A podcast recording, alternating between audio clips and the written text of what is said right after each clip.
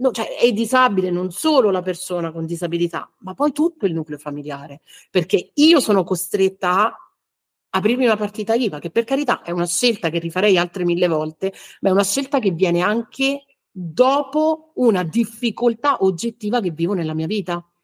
Certo. Un genitore è costretto a, a, a, a, inventarsi mille cose, a chiedere sempre favori. Poi dicono sì, chiedi e ti sarà dato, d'accordo, ma anche dover sempre chiedere è, è comunque difficoltoso. In un mondo di podcast di True Crime, io ti parlo di True Life. Se sei qui è perché mi supporti o sopporti già da un po'. Ma se così non fosse, mi presento. Sono Maria, detta la Fizza podcaster della Porta Accanto. Stai ascoltando Sorriso Sospeso, il podcast che ti fa compagnia mentre guidi, cammini col cane o scarichi la lavastoviglie. Ti racconto quel che mi passa per la testa e per il cuore in modo onesto, spontaneo e senza filtri, a parte quello antisputo che metto davanti al microfono mentre registro. Ciao fizzate, ciao fizzati, bentornati a Sorriso Sospeso. Allora, oggi è una puntata un po' particolare perché giorni fa le scuole stanno finendo e quindi io mi sono dovuta muovere per poter registrare a un centro estivo mio figlio Jarno. Come sapete è autistico, è disabile e le cose, insomma, poi quest'anno è il primo anno di primaria, quindi è un po' diverso il meccanismo rispetto a quando faceva la scuola materna, per cui mi sono ritrovata, insomma, a capire come funzionava e devo dire che sono andata parecchio in ansia e anche un po' sono stata un po' così, tuttora sono un po' scossa e per cui ho fatto una serie di storie su Instagram a cui molti genitori, alcune mamme, insomma, mi hanno risposto, mi hanno detto come funzionava eh, da loro. Vi faccio ascoltare un audio che mi ha mandato una mamma. Ciao Maria, è comprensibile la tua ansia sparata, e veramente la situazione è un po' tragica in tutta Italia. Anche noi siamo nella stessa condizione nel nostro comune, il nostro comune si è attivato soltanto l'anno scorso per iniziare a capire come poter procedere con l'aiuto delle famiglie dei bambini disabili. Però eh, le ore sono poche, le risorse sono pochissime, c'è una, una graduatoria mh, insomma con varie... Eh, vari requisiti, diciamo, e oltretutto anche l'anno scorso venne fuori questa cosa a giugno inoltrato quando oramai uno ci doveva essere già organizzato.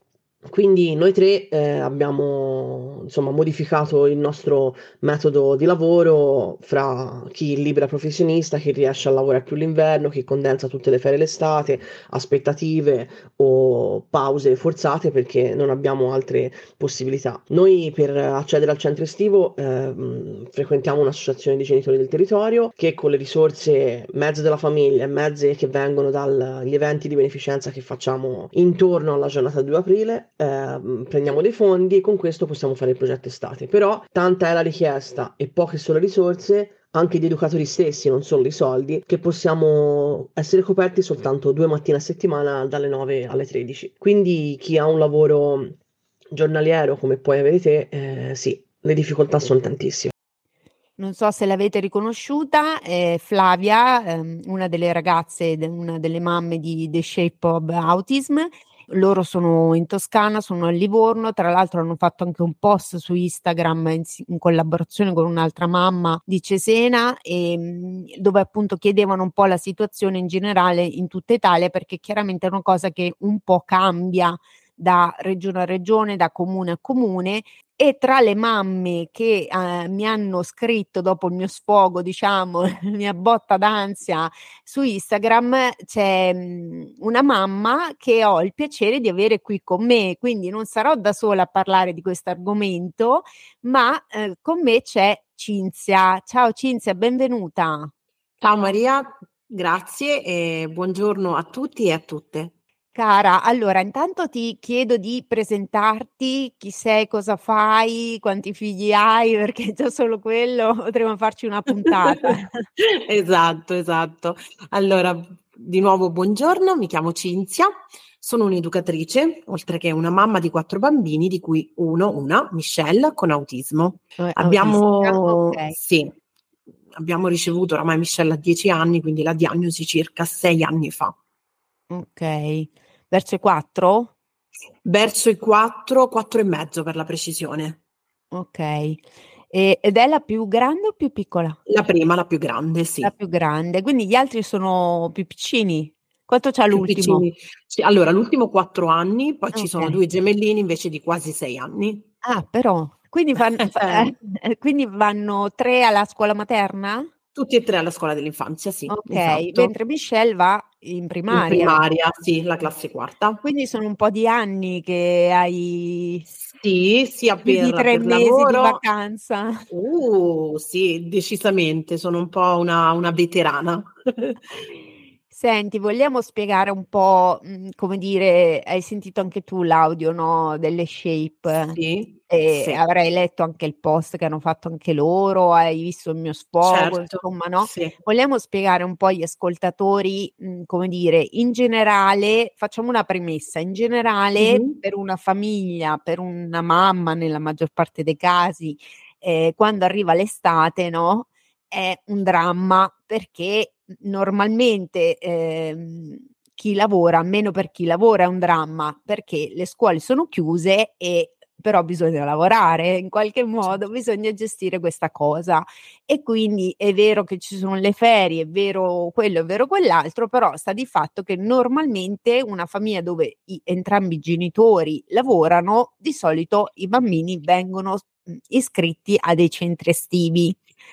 Ora possiamo discutere che centri estivi costano, che centri estivi magari non c'è posto dappertutto, che possono, non possono coprire totalmente tutto il periodo perché è lungo, ragazzi, cioè da metà giugno, dai primi di giugno fino a, a metà settembre, insomma. E, ma al di là di questo, comunque, se hai un figlio che non ha nessun tipo di certificazione, tu lo iscrivi, paghi e lo iscrivi. Punto. A posto. Se tu hai un figlio disabile, a prescindere, a prescindere da che disabilità da che tipo di gestione, se è un bambino che ha un comportamento tranquillo, se è un bambino che ha bisogno di un'assistenza particolare, non importa, ha, un- ha la 104, ha una disabilità, a quel punto scatta tutta una serie di cose, ok? Come funziona da te? Poi io ti dico come funziona da me. Allora, gran bella domanda. Intanto Diciamo che dove non- sei?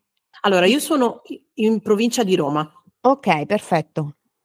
quindi nella regione Lazio. Sì. Allora, diciamo che non, non sono sempre successe le stesse cose, nel Mm. senso che se penso ai primi anni post diagnosi non c'era nulla. Il Ok. problema è che sono questi, il centro estivo, ma anche molte altre attività extrascolastiche Sì.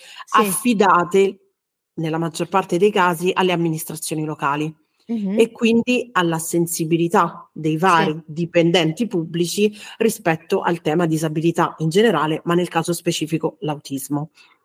E i primi due anni, come dicevo, non c'è stato nulla, per cui io lavoravo all'epoca full time, ricordo che lavoravo presso una, una missione diplomatica e per me da aprile iniziava l'incognita, oltre che l'ansia sul come eh, poter far trascorrere effettivamente, perché poi noi lo chiamiamo centro estivo, ma si tratta in realtà di vita, cioè la vita normale e fare quelle attività che tutti i bambini del mondo possono fare.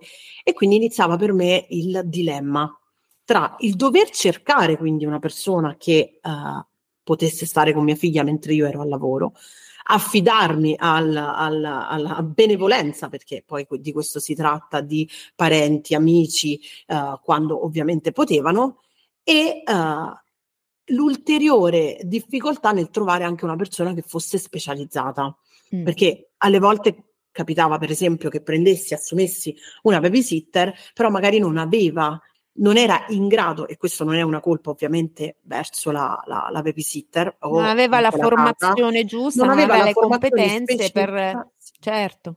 Esatto, non aveva la formazione specifica per rispondere a quelli che sono i bisogni educativi di mia figlia. Sì. Quindi diciamo che i primi due barra tre anni Michelle non ha sostanzialmente frequentato alcun centro estivo. Provavo anche a, a- a, insomma, rivolgermi all'amministrazione locale eh, del, del comune dove risiediamo e ci veniva detto sostanzialmente che non avevano del personale specializzato. Mhm. La situazione è cambiata nel- durante il periodo della pandemia, Mm. per cui sono eh, c'è stato un centro estivo che veniva svolto all'interno del, del plesso scolastico che Michelle frequenta, però anche in quel caso ci fu un problema, un piccolo neo. Per quanto ovviamente fossimo non noi genitori, parlo a nome mio, ma parlo anche a nome di tutti i, i genitori, uh, diciamo, del, del comune nel quale vivo, il problema è che non veniva garantita invece la continuità per cui i nostri figli si ritrovavano delle educatrici, magari specializzate, che però erano delle educatrici che loro non conoscevano. Quindi eh ci sono dei bambini che ovviamente magari quel tipo di transizione l'accettano e non gli crea grandi disagi, ma ce ne sono molti, soprattutto quando si parla di autismo, che non accettavano, considerando uh, la, la rigidità che talvolta possono avere, difficilmente accettavano una nuova figura di riferimento. Sì. E a quel punto, tra avere il bimbo in meltdown o la bimba in meltdown, molti genitori decidevano di tenersi i loro bambini a casa. Ora, parliamo sempre del genitore che lavora, ok? Sì. Però spesse volte mamme o papà, genitori caregivers, possono anche essere dei genitori che lavorano in casa e quelle ore di frequentazione di un centro estivo, che ripeto, si tratta di prassi, perché è un'attività extrascolastica a cui tutti i bambini dovrebbero, insomma, dovrebbero poter partecipare, e uh, si dimentica che invece anche la mamma che è in casa il papà che è in casa in realtà lavora e che il lavoro domestico è comunque un lavoro, il lavoro di cura è un lavoro, fare il caregiver è un lavoro non retribuito e quindi l'assenza di questi servizi va a gravare su quello che è proprio l'assetto familiare di un, un ingente numero di famiglie. Ultima, fatta questa premessa, invece, ultimamente diciamo che le cose sono cambiate, o meglio, migliorate, anche se lo dico uh, tra virgolette, nel sì. senso che Ah, pur essendo migliorate, mi riferisco diciamo, all'amministrazione eh, comunale attuale, che è sicuramente un'amministrazione molto sensibile, preparata e eh, diciamo, disponibile, il limite è dato dalle risorse. Per cui quest'anno uh, su un, sessa- un 50 bambini, 50 bambini con diagnosi certificate, solo tre possono frequentare il centro estivo comunale il che vuol dire che i restanti 57 o 47 purtroppo stanno a casa o frequentano un centro estivo, come nel nostro caso, retribuito e pagato completamente ed interamente da noi. Ah, però. Sì. Senti, ma questo Quindi. centro estivo, no? Perché adesso invece ti spiego sì. un po' come funziona da noi. Allora, alla scuola materna, poi mio figlio ha fatto una scuola materna comunale Okay. Eh, c'era la possibilità di fare richiesta del mese di luglio del centro estivo, sempre comunale, mm. quindi sempre della scuola materna. Eh, durante la pandemia era lo stessa scuola, mm-hmm. eh, dopo la pandemia no, però in realtà questa cosa accadeva già al nido, nel senso che lui ha fatto il nido comunale e nel, nel, quando abitando in centro, difficilmente i centri estivi sono in centro, quindi praticamente lui già al nido nel mese di luglio cambiava, andava okay. in quello estivo più grande dove non conosceva nessuno e via dicendo. Però tutto sommato, nonostante sia autistico, mio, mio figlio si è adattato in un modo o nell'altro. Al centro estivo della scuola materna, invece, fortunatamente per due anni ha avuto, complice la pandemia, ha avuto la stessa scuola e la stessa educatrice, quindi per okay. due anni top proprio, mentre l'ultimo anno, l'anno scorso, infatti, io sono andata molto in ansia perché? Perché non solo era un centro estivo, un asilo che lui non conosceva, e in più qualche giorno prima che iniziasse scopro che non era la sua educatrice storica a mh, mhmm, occuparsi di lui, quindi a stare con lui, ma un'educatrice nuova. E lì, insomma, vabbè, io ho la fortuna che Jarno accetta figure nuove, quindi eh, non è così rigido, per cui dico ok. In più però, non solo asilo nuovo, eh, maestra nuova, diciamo, maestre di scuola, cioè nel senso le altre educatrici tutte nuove, ma anche i compagni, perché in realtà i suoi compagni non erano in quella scuola lì, cioè ce n'era proprio un paio a dir tanto. Quindi era tutto estremamente nuovo. Io non ti dico da mamma ansia, proprio ero sparata, però in realtà poi alla fine è andato tutto piuttosto bene, comunque sia hanno un bambino che si fa volere bene, non sarà, stata, non sarà stato il centro estivo migliore della sua vita, ma vabbè, ce la siamo portata a casa, ok. Resta il fatto che agosto e metà settembre erano scoperti. Io in questi anni come ho fatto? Perché tanto sono anni che io ad agosto sono scoperta e noi e purtroppo ecco. anni che continuerai ad essere esatto. finché non cambierà qualcosa. Bravissima. E siccome eh, non abbiamo una rete, cioè non abbiamo nonni, non abbiamo aiuti, vi dicendo, io ho la fortuna e il privilegio, anch'io faccio l'educatrice, di lavorare in una struttura dove mi vengono incontro e mi fanno adattare l'orario di lavoro, oltre al fatto che noi abbiamo diritto alla 104, quindi io utilizzo le mie certo. ore di 104, insomma, e certo. quindi le ferie, le ore di 104, la disponibilità del, dei colleghi del servizio di venirmi incontro, in un modo o nell'altro arrivo a, a metà settembre. Non vi dico come ci arrivo però a metà settembre. Posso solo immaginarlo. Ecco, ci arrivo esaurita completamente, certo. e, ehm, però non importa. Ah, dici ok Quest'anno però il problema è che il, il periodo è molto più lungo e, mm. ed era il primo anno che mi approcciavo a capire come funzionava niente, alla fine arrivo, ti chiedono poi tra l'altro anche quest'ansia, cioè non è che ti puoi, puoi scrivere il bambino al centro estivo, che ne so, a fine, giu- a fine maggio per eh, inizi giugno, un attimo ci pensi con calma, no, sì. no, escono i centri privati convenzionati, devi scegliere sì. mh, brevemente, devi fare tutto sì. subito perché sennò poi dopo non ti danno l'educatore, insomma, un casino. Quindi ti viene anche l'ansia del, della fretta, no? Non puoi procrastinare. E allora io quest'anno, siccome siccome ah, mio figlio ha fatto un'esperienza di multisport eh, quest'inverno, diciamo, e eh, sapevo che, questa polisportiva faceva anche il centro estivo, quindi ho detto ok, senza che sto a impelagarmi a scegliere tra 6.000 centri estivi, lì c'è già un educatore che lui conosce, l'istruttore, quindi dico almeno ci sarà qualche suo compagno della palestra, insomma, eh, visto nuovo per nuovo, almeno qualcosa dove c'è qualche punto di riferimento. Quindi decido di iscriverlo lì. Prendo contatti e tutto quanto, eh, lì per lì, nella mia ingenuità, pensavo, ok, io lo scrivo tutta l'estate, che problema c'è? No? Mi Anche dicono, quando però... poi si dimezza il conto corrente, però. No, no, no, ma infatti, okay. infatti, ho detto, vabbè, che problema c'è? No? Dico, sì, effettivamente non si sa se gli anno ci sta, non ci sta, perché comunque è una roba nuova, però dico, io lo scrivo tutta l'estate, sono a posto, no? In un mo- cioè, certo. due settimane andiamo in ferie, vabbè.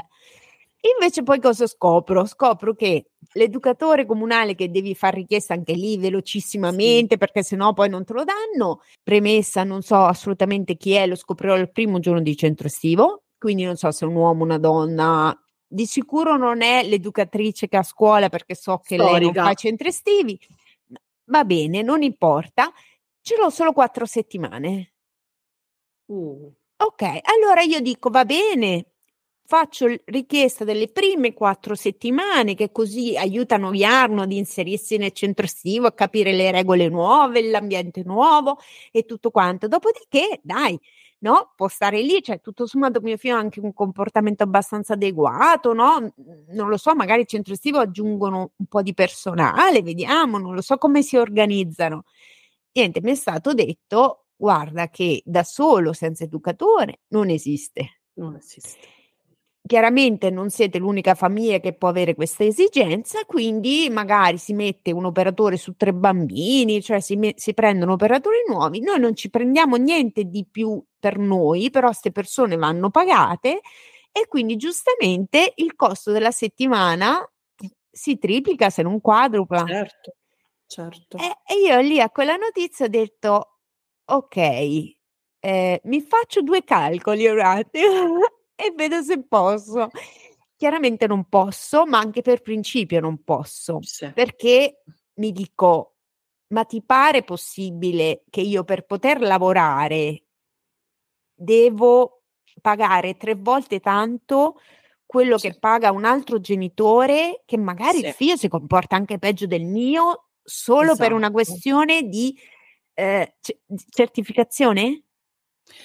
Per ah. quanto, per quanto, per onestà, io alla coordinatrice, e, e lo penso veramente, io sarei felice e sono contenta che loro non prendono sotto gamba questa cosa dicendo ammettiamo tutti e non mettiamo personale in più. Premessa questa, che io se me lo potessi permettere e se valutassi che è il caso, sa- sarei contenta che mettono persone Tutti. in più. Però è chiaramente il fatto che tu mi fai pagare tre volte tanto, capisci che diventa una roba da privilegiati. Cioè, se certo. tu hai soldi, puoi continuare a lavorare, puoi continuare a, eh, a mandarlo a centro estivo, pagare chi, chi, l'educatore in più. Ma se certo. tu un certo. attimino dici già arranco, faccio fatica così, per carità il comune fa il bando in base all'ISE, ti dà un rimborso, però dai, parliamone pianamente, cioè è un casino, è un macello, insomma. Quindi io sono andata anzi sparata, alla fine ho parlato come tutti gli anni con, con miei, la mia responsabile, la mia coordinatrice e ho detto guarda, aiutatemi perché io ho anche pensato di prendere la 104 straordinaria, io non so se tu l'hai mai presa, No, io sono libero professionista da dall'anno scorso, scusami, proprio in parte anche per questo motivo qui, Ecco. proprio per poter conciliare meglio la vita personale ed il lavoro. Perché anch'io poi, se ci mettiamo che ho anche altri tre figli oltre Esatto. Michelle, arrivavo praticamente da gennaio a, a gennaio dell'anno dopo eh, con l'acqua alla gola in tutti i sensi. Io credo che si parla sempre di inclusione. Sì. E per quanto sia un concetto bellissimo, apparentemente passare dalla teoria alla pratica è invece un pochino più complesso e complicato al tempo stesso, quando invece bisognerebbe parlare di accessibilità. Il problema non è includere i nostri figli o le persone con disabilità, le persone disabili. Il problema è garantir loro l'accesso a tutte le attività, a tutti i servizi, a tutti i luoghi e a tutti anche proprio gli spazi fisici della società così come facciamo tutti noi.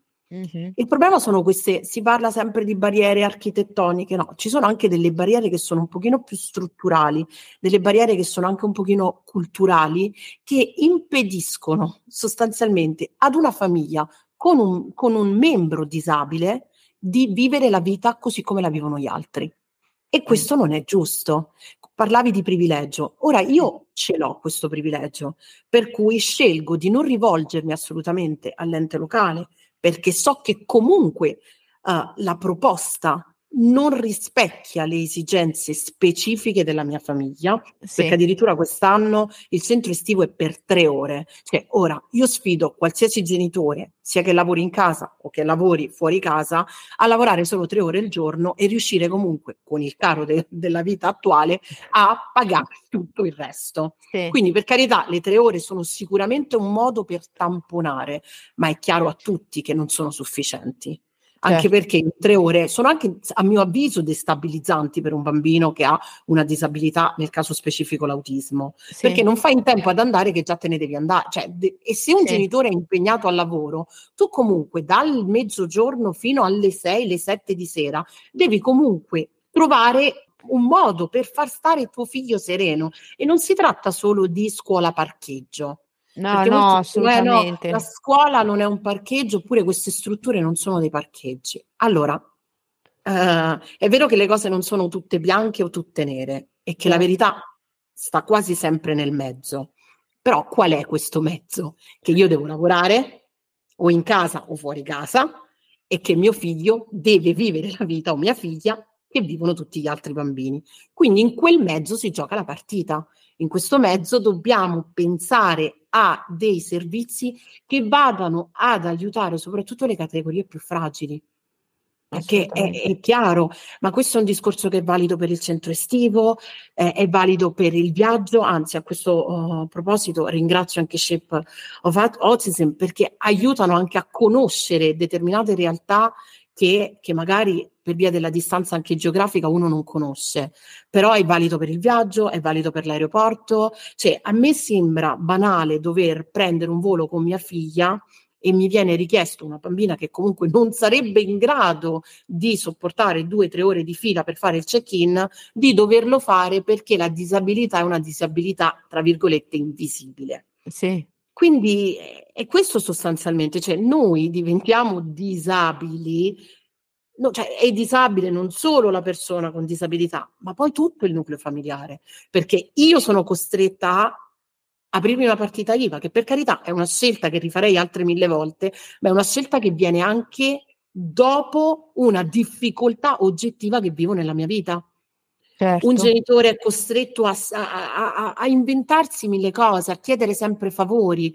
Poi dicono sì, chiedi e ti sarà dato, d'accordo, ma anche dover sempre chiedere è, è comunque difficoltoso è comunque una situazione davvero disabile, disabile e des- No, ma infatti io Cinzia, sai cosa? Mhmm, adesso io non so quanto tu ascolti Sorriso Sospeso, sì? eh, però mhmm, come dire, io spesso no, faccio grandi discorsi sul fatto che eh, voglio essere considerata una mamma, punto. Esatto, no? punto. Spiegando che comunque sia considerarmi, non so, mamma coraggio, che croce che hai, tutte quelle robe no, lì. la mamma comunque, speciale. Esatto, sono cose abiliste, sono cose che, mm. perché tutti i genitori, tutti i genitori che non hanno aiuti, come nel nostro caso, eh, nel, nella, cioè nella società in cui viviamo hanno delle difficoltà, perché comunque certo. non ci sono abbastanza servizi, non c'erano abbastanza una rete sociale, poi tra l'altro in molti posti i bambini non sono neanche accettati, quindi anche no. viaggiare diventa complicato.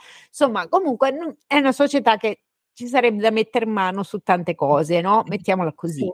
Quello sì. che però spesso mi viene da dire e che vorrei sottolineare è che quello che veramente rende faticoso l'essere mamma di un bambino autistico, di un bambino disabile, è la burocrazia.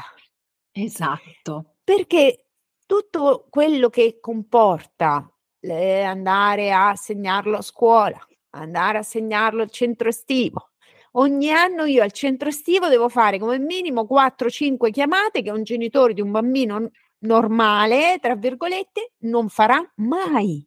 Io parlo esatto. con figure che gli altri non sanno neanche che esistono. Esatto. Hai esatto. capito? E uno dice, eh, vabbè, che vuoi che sia? No, perché io ho la fatica di tutti i genitori di, che hanno esatto. tutti, no? Quindi esatto. la gestione della casa, del lavoro, delle passioni, ricordati che sei una donna, poi dopo uno dice che sì. vedi regolare crescita, sì. ma per forza, ma chi ce l'ha il tempo per pensare a farsi capire? Esatto. Per dire, no? Esatto. Cioè, quindi tua fatica personale, la, la, fatica della casa, il marito, il figlio, quello, quell'altro, in più, invece di agevolarmi la strada, no? Cioè, no, tutto più complicato, è tutto più complicato, c'è la burocrazia in qualsiasi cosa tu fai, c'è la burocrazia di mezzo che sappiamo benissimo che in Italia, cioè, insomma, non è che sia proprio lineare, semplice, facile, no? A tal proposito io ricordo che il primo anno della scuola dell'infanzia di Michelle, Michelle non, non ebbe il sostegno, ecco. perché proprio per questa burocrazia, e mi sento di dire maledetta, eh. nel senso che io purtroppo presentai la domanda in ritardo. Allora, immaginiamo un genitore, come dicevi tu, no? alle sì. prese con la prima diagnosi del proprio primo figlio. Io all'epoca sì. avevo 26-27 anni, quindi Mamma giovane, mia. Eh. con un lavoro full time. Sì aiuti familiari, ma fino a un certo punto, sì. ed ero completamente destabilizzata. Sì. Ok? Per cui i servizi sociali ti, o comunque eh, chiamiamoli servizi territoriali, ti viene comunicata la diagnosi, quindi già quello a livello psicologico è già destabilizzante, ok?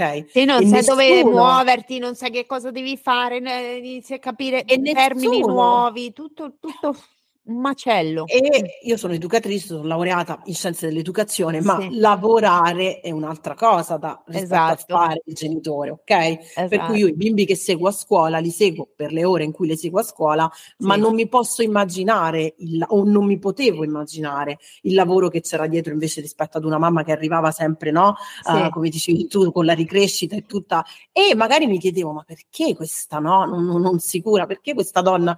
E poi ho capito anche il perché, diciamo, no? Beh, diciamo e... che quello però ti avviene nel momento in cui tu, non avendo figli, esatto. No? E, adesso dico una frase che sta sul cazzo, scusate il termine, a tutte, que- a tutte le non mamme, no? Quando dici se non hai figli non puoi capire. Allora, io non voglio dirvi questo, che se non hai figli non puoi capire. No, Semplicemente è che bisogna fare uno sforzo empatico esatto. di capire che per quanto tu puoi eh, immaginare certe situazioni, poi per ognuno è anche diverso e quindi ognuno di noi poi reagisce anche in maniera diversa, nel senso esatto. che per qualcuno avere un figlio è una roba super stupenda, meravigliosa e tutto sommato se la cava la grandissima, poi però presentamela e fammi capire se non piange mai, eh, però voglio dire, poi c'è chi come me fa una fatica della Madonna e non, e non lo nascondo perché provo anche a essere di consolazione a chi come me si sente sempre un po' affaticato, stressato e via dicendo. E poi cioè, No, eh, voglio dire, c'è... diciamolo, cioè a me la maestra di Iarno alla scuola materna, tipo l'anno scorso, c'era una maestra che tra l'altro mi sa che un po' ascolta Sorriso Sospeso, quindi la saluto, e lei era carina perché lei ti guardava, cioè tanti non ti guardano proprio, no? Lei, io arrivavo la mattina e lei mi guardava e mi faceva, come stai? O sì. a me quel come stai mi metteva a nudo, mi metteva a disagio, perché sì. come stai era, io lo so che non stai bene, hai capito? Okay. E, e, mi guarda e dice, e io, eh, insomma, perché, no, perché ti vedo, eh, cioè ti sto vedendo che, che sei stanca, ti vedo che non ti stai, eh, non ti stai preservando, cioè riguardati. Oppure, oppure nel mio caso, avendone quattro, ma come fai?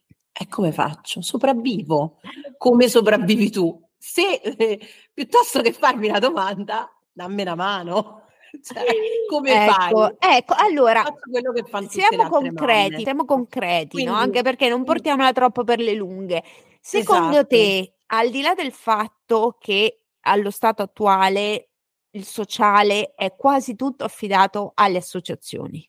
Sì e che in qualche maniera, se va bene, hanno gli appoggi delle istituzioni che sì. dicono ok, ci siete voi già che fate bene questo lavoro, va bene, to, ti do qualche lira se riesco, oppure vi, vi, no, vi do un appalto, un servizio, sì. roba del genere. Cioè, cosa si, secondo te si può fare o non lo so, com, cosa vorresti denunciare, cosa vorresti far capire, non lo so, un messaggio una considerazione, cosa possiamo fare? Non lo so. Allora, non so. bella domanda, grazie. non programmata, fissate che lo no, sapete esatto, che io non programmo esatto. niente.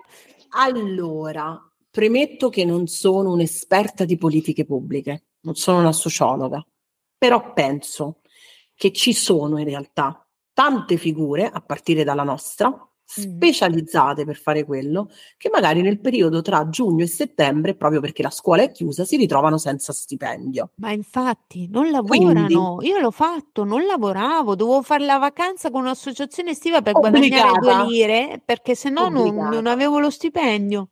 E poi ti dicono, ma per fortuna tu lavori quando, la, quando i tuoi figli sono a scuola. E eh, grazie, ma in realtà dovrei lavorare a 12 mesi l'anno no? esatto. e andare in ferie come tutti gli altri. Sì. Però ci sono questi contratti CCNL, soprattutto per le categorie del sociale, che prevedono, o meglio, nascono al retaggio del, mh, mm, del volontariato. Mm-mm. Ora, se ci sono queste figure, sono specializzate, hanno studiato anni per fare questo, si potrebbero impiegare anche durante il periodo estivo. O durante le attività sportive. Perché non creare queste opportunità di lavoro? Perché se io mi, da non esperta di politiche pubbliche, osservo in maniera assolutamente spartana la mia società, io di posti di lavoro forse in una settimana ne creerei 100, perché ovunque vado con mia figlia mi rendo conto della difficoltà che incontro e dico, ma se ci fosse stata questa persona specializzata, forse tutta sta fatica non l'avrei fatta. Sì. Quindi, in che modo concretamente aiutare le famiglie? Incrementare soprattutto il numero dei professionisti in giro per l'Italia, perché ci sono e, fi- e, e ci sono e fanno un'enorme fatica anche a pagarsi, no, ad arrivare a fine mese. Assolutamente. Ma soprattutto coinvolgere i genitori quando quelle stesse politiche vengono create. Ossia, Ascoltarli. Ascolta, ma no, secondo me proprio coinvolgerli. Nel, nella, nella, creazione, diciamo. Nella creazione della, della, della okay. legge o della politica pubblica. Perché? Perché se tu conosci i numeri e quindi a livello demografico sei in grado di dirmi questo è l'andamento, ora la dico in molto probabilmente utilizzando dei termini impropri. Però bene. io da genitore la conosco la realtà e la conosco molto bene questa realtà. Per cui, se interpellata, potrei dirti, quando tu crei il, il centro estivo o uh, pensi a questi fondi, io ti posso dire, guarda, questi fondi non sono abbastanza, perché io veramente durante l'estate non so dove andare a sbattere la testa e rinuncio ad una forma di reddito che, come dice la Costituzione, il lavoro in realtà dà dignità all'uomo, sì. e rinuncio in parte alla mia dignità perché la società non è in grado di rispondere ai miei bisogni. E poi nel caso dei nostri figli si parla sempre di bisogni educativi speciali. La realtà è che di bisogni educativi ne abbiamo tutti. Mm. E può essere la gestione familiare, può essere la, la, il, la, il rapporto di coppia. Tutti noi abbiamo all'interno, quindi nelle quattro mura di casa, dei bisogni educativi e purtroppo le figure preposte a rispondere a questi bisogni non vengono, non vengono utilizzate. Sì. Cioè, se noi chiediamo alla persona standard di parlare di un'educatrice o di un pedagogista, la persona standard direbbe: Ma voi vi occupate di bambini? No, in realtà noi ci occupiamo della fascia di età che va dai 0 ai 99 anni, lavoriamo in ambito immigrazione, in ambito disabilità, eppure facciamo fatica ad arrivare a fine mese. Quindi io l'acqua al mio mulino la tiro, la porto e vi dico che noi ci siamo e che noi questi lavori qui li possiamo fare. No, hai perfettamente ragione perché qui adesso dovremmo, magari ti rinvito, è una promessa perché mi piace molto parlare con te, ti rinvito e spieghiamo una volta per tutte che lavoro fa l'educatore.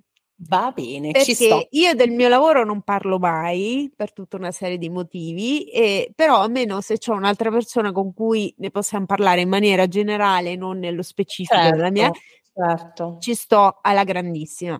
Però giusto per ricollegarmi a te, perché l'ho yes. vissuta anch'io, perché io adesso lavoro in una struttura residenziale, okay. quindi è aperta 365 giorni l'anno, eh, H24, per cui eh, non a caso mi sono spostata lì perché prima okay. lavorando a scuola, ma prima nel senso non ero neanche fidanzata per capirci, chiaramente lavoravo solo eh, fino a luglio, compreso il centro estivo, cioè nel senso davo disponibilità per il centro estivo ovviamente. Io Dopo, con la caterva di figli che ho, no, non, eh, non posso. No, però non avevo figli all'epoca e quindi ah, chiaramente, okay. però cosa succedeva? Che anche lì il numero di ore era limitato, quindi poi ti mettevi a fare le ripetizioni e il babysitteraggio e quello quella, cioè facevo 85.000 lavori per arrivare a un minimo di stipendio normale, diciamo. E chiaramente appena ho potuto ho cercato di trovare un posto dove potevo avere uno stipendio unico, un lavoro unico. Ok. Sì. Al di là che poi quando è nato mio figlio, dopo che sono tornata al lavoro, sono passata al part time perché facevo i turni full time, non avendo nonni, era una gestione non, non fattibile. E come spesso accade a tantissime donne di dover esatto. passare al tu in questo caso hai scelto la, la partita IVA, la libera professione, però le, le, motivazioni sono più o meno sempre le stesse. Sempre quelle. E, ehm, voglio dire, d'estate pensa che da me nella vecchia cooperativa dove lavoravo, ma non è una cosa circoscritta al mio paese, quindi dici al, alla mia città o alla mia cooperativa, è una cosa un po' generalizzata perché ho sentito anche di altre zone che funzionano così. Tu hai un contratto a tempo indeterminato, perché io ce l'ho certo, a tempo certo, indeterminato, certo. dal che ne so, il 10 giugno finisce la scuola? Dal 10 giugno fino a, che ne so, prim- al 4 luglio che inizia la scuola estiva, il centro estivo, tu sei eh, non pagato cioè tu certo. non lavori e non vieni pagato. Dopodiché, dal primo di agosto fino a metà settembre, che non ricomincia la scuola, tu non sei pagato. Esatto. Allora, però non puoi chiedere manco la disoccupazione perché sei no, occupato. Perché sei Quindi, occupato. Cioè, in Italia sta roba la sanno solo gli educatori, quindi in Italia esatto. non solo non sanno che lavoro fa un educatore, ma non sanno neanche la tragedia che vive un educatore, oltre al esatto. fatto che esatto. abbiamo degli stipendi da fame e oltre al fatto che siamo sempre un po' considerati, come dire, dei volontari, mm. eh, quelli che anche lì l'abilismo che, te, che, Dio te la manda, io non ce la farei mai, o qua io sto giù, soliti discorsi, ma come fai, come non fai? Oltre al fatto che facciamo un lavoro altamente usurante. a livello certo. soprattutto psicologico, sì. oltre sì, che sì, fisico, perché io ancora devo conoscere un'educatrice di 65 anni, non l'ho mai vista. Quindi non lo so, mi viene da dire che il livello di abbandono eh, è, è, è, arriva prima. Comunque questo è un discorso diverso. Allora, io voglio dire, il sociale è, è una cosa che per certi aspetti coinvolge tutti, appunto perché è la società, però vuoi non vuoi, siamo sempre così abituati a guardare il nostro orticello che se non ti tocca da vicino non ci viene mai da guardare quello che accapita agli altri. Allora, un po' il mio invito a chi ci ascolta che magari non ha un figlio disabile, non fa l'educatore o non lo so, magari è privilegiato rispetto a chi ha certe difficoltà, è anche quello di dire non pensate solo a voi stessi. Cioè, magari, che ne so, anche, mhmm, anche a scuola, i vostri figli vanno a scuola con dei bambini che sono disabili, magari chie- fagliela una domanda alla mamma del bambino disabile, se se, se, sta bene lei, ma se sta bene il bambino in classe, se, oppure chiedere, non lo so, c'è la gita, ma il bambino viene cioè, son, basterebbero anche piccole cose, no? Perché, o comunque appoggiare le battaglie anche se non ti riguardano da vicino. Non so come dire, tipo, io non, non faccio parte della comunità uh, gay, lesbica e via dicendo. Mm-hmm. Però io mi batterò sempre anche per loro. Certo. Perché per me non, cioè, non esiste che una battaglia è solo se ti riguarda da vicino. Esatto, anche perché forse eh, dico una cosa un po' troppo tecnica ognuno di noi va interpretato ed analizzato, la persona va analizzata in un'ottica intersezionale. Bravissima. È vero che Maria e Cinzia sono due donne, ma io sono nera, tu sei bianca, magari siamo disabili, chi lo sa, magari eh, non abbiamo, non arrivi- abbiamo del, uno svantaggio socioculturale. Ah, sì. Quindi la persona anche autistica non è solo disabile, va analizzata secondo tutti questi punti che ho appena, appena elencato. E parlando ancora di privilegio, il privilegio non è assolutamente una colpa, perché no, io certo. stessa riconosco che pur essendo una mamma con un figlio disabile, con una figlia disabile, ho il privilegio di potermi permettere un certo tipo di servizi assenti a livello pubblico. Brava. E lo, e lo dirò fino alla fine, ma il fatto di avere un privilegio, quindi non è una colpa, ma lo diventa nel momento in cui io non utilizzo la mia voce per tutti quegli altri bambini o quelle altre persone che quegli stessi servizi non possono permetterseli. E questo in tutte le sfere e proprio tutte le sfumature della società. Sono d'accordissimo, vabbè, non finiremmo più perché ho capito niente, te, ti devo rinvitare assolutamente per parlare di, di, di, questi, di, queste Va tematiche, bene. anche del fatto del privilegio, dell'intersezionalità, adesso mi intreccio per dirlo, assolutamente, perché sono cose che mi, insomma, mi stanno molto a cuore io non lo so, io spero che ascoltare questo episodio, per quanto senza scaletta, molto improvvisato, fatto rimandato all'ennesima potenza, perché io e Cinzia dovevamo parlarne un mese fa, tra un po', ma tra una roba un'altra, vedi gli incastri delle mamme, non ci incastravamo mai, abbiamo dovuto esatto. spostarlo 60 volte eh, però alla fine ce l'abbiamo fatta. Io spero sì. che questo episodio serva a far riflettere chi magari queste situazioni non le vive, che, esatto che comunque ognuno di noi ha il suo piccolo privilegio che non è una colpa, però appunto come dici tu diventa una colpa se magari ti giri dall'altra parte esatto. e non esatto. pensi mai a chi questo privilegio non ce l'ha per dire. Esatto. Eh, io di solito faccio salutare col motto di sorriso sospeso, Cinzia. Ok. Te, te lo ricordi? Lo sai se non lo Non dico, me lo ricordo. Non, non me lo ricordo. Non te, lo, non te l'ho neanche scritto, quindi va, allora facciamo così, lo dico io, poi dopo ti faccio salutare gli ascoltatori, va bene? Allora, eh, Fizzati, io vi ringrazio, eh, spero che vi piacerà la puntata, fateci sapere nei commenti eh, sotto il post che uscirà su Instagram eh, o nel box su Spotify. Vi ricordo che se vi piace l'episodio condividetelo con gli amici, eh, mettete 5 stelle sulla piattaforma, insomma sapete come poter supportare il podcast. Vi saluto col motto di sorriso sospeso. Un sorriso non costa niente, ma svolta la giornata a chi lo fa e a chi lo riceve.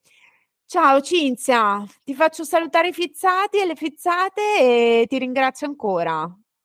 Allora vi saluto anch'io, ti ringrazio Maria per questa opportunità, è stato bello, è stato così improvvisato eppure così sentito, quindi ti, ti ringrazio e insomma speriamo di risentirci presto. Saluto anche tutti coloro che ci stanno ascoltando con il motto fizzato, quindi un sorriso non costa niente, ma svolta la giornata a chi lo fa e a chi lo riceve. Oh, senti che bello come l'ha detto Cinzia, bellissimo. Tra l'altro ragazzi, dopo andate su Instagram, io metterò tutti i tuoi link di riferimento nel yes. box, andate a vederla perché è una gnocca, si può dire, l'ho detto, è una gnocca, c'è una voce bellissima, ma anche bellissima lei Grazie. e quindi io mi sono già innamorata platonicamente, insomma, dal, dal primo ascolto. Quando mi ha mandato il primo audio ho detto "Madonna Cinzia, che bella voce che hai, devi mi hai risposto venire. infatti da, da tecnica, che bella voce che ha. Che bella voce che ha. Io sono innamorata delle voci, giustamente, quindi sono molto contenta. Grazie Cinzia, grazie A di te, tutto. Maria. Tanto poi ci sentiamo e niente, fizzati, fizzate, alla prossima. Ciao. Va bene, ciao. Ciao, sono Marito e anch'io ascolto Sorriso Sospeso. Pota, mi tocca, se no vai a sentirla te che non lo ascolto almeno io. Poi vuole che ci faccia i feedback. Ma così, sti feedback? Boh, vi racconto cosa mi è piaciuto, cosa non mi è piaciuto della puntata e sembra che è a posto così. Oh, mi raccomando, anche voi lasciatevi questi feedback. Raccontateci su un po' cosa vi è piaciuto e cosa non vi è piaciuto della puntata. Ah, e non dimenticate di mettere stelline, cuoricini, tutti i peccioli le dette cagasse, che almeno è contenta.